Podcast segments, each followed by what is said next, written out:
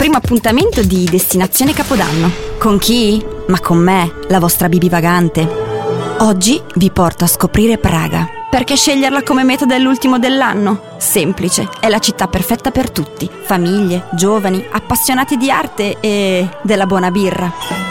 Partiamo con l'aspetto più pratico delle vacanze, dove dormire. Nelle zone centrali è sicuramente più costoso, ma vi permetterà di risparmiare tempo e di avere tutto a portata di mano, soprattutto per quanto riguarda la sera. Se invece preferite qualcosa di più economico, spostatevi in periferia, ma attenzione, verificate sempre la distanza dai monumenti che volete visitare. A proposito di monumenti, per i veri turisti imperdibile la maestosa cattedrale di San Vito, lo storico orologio astronomico in Piazza Vecchia e il castello di Praga. E vi dirò di più, tra le mura del castello c'è una via celebre per gli alchimisti, dove visse per un breve periodo lo scrittore Kafka.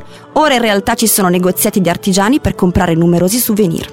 Troppa cultura? Non preoccupatevi, ho qualche consiglio anche per i più sedentari.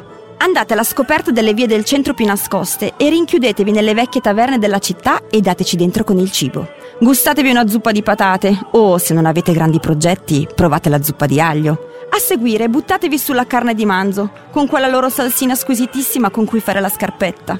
E dolce volontà, non risparmiatevi. Inutile dirvi di berci sopra della buona birra. Il popolo ceco è il primo consumatore di birra in Europa.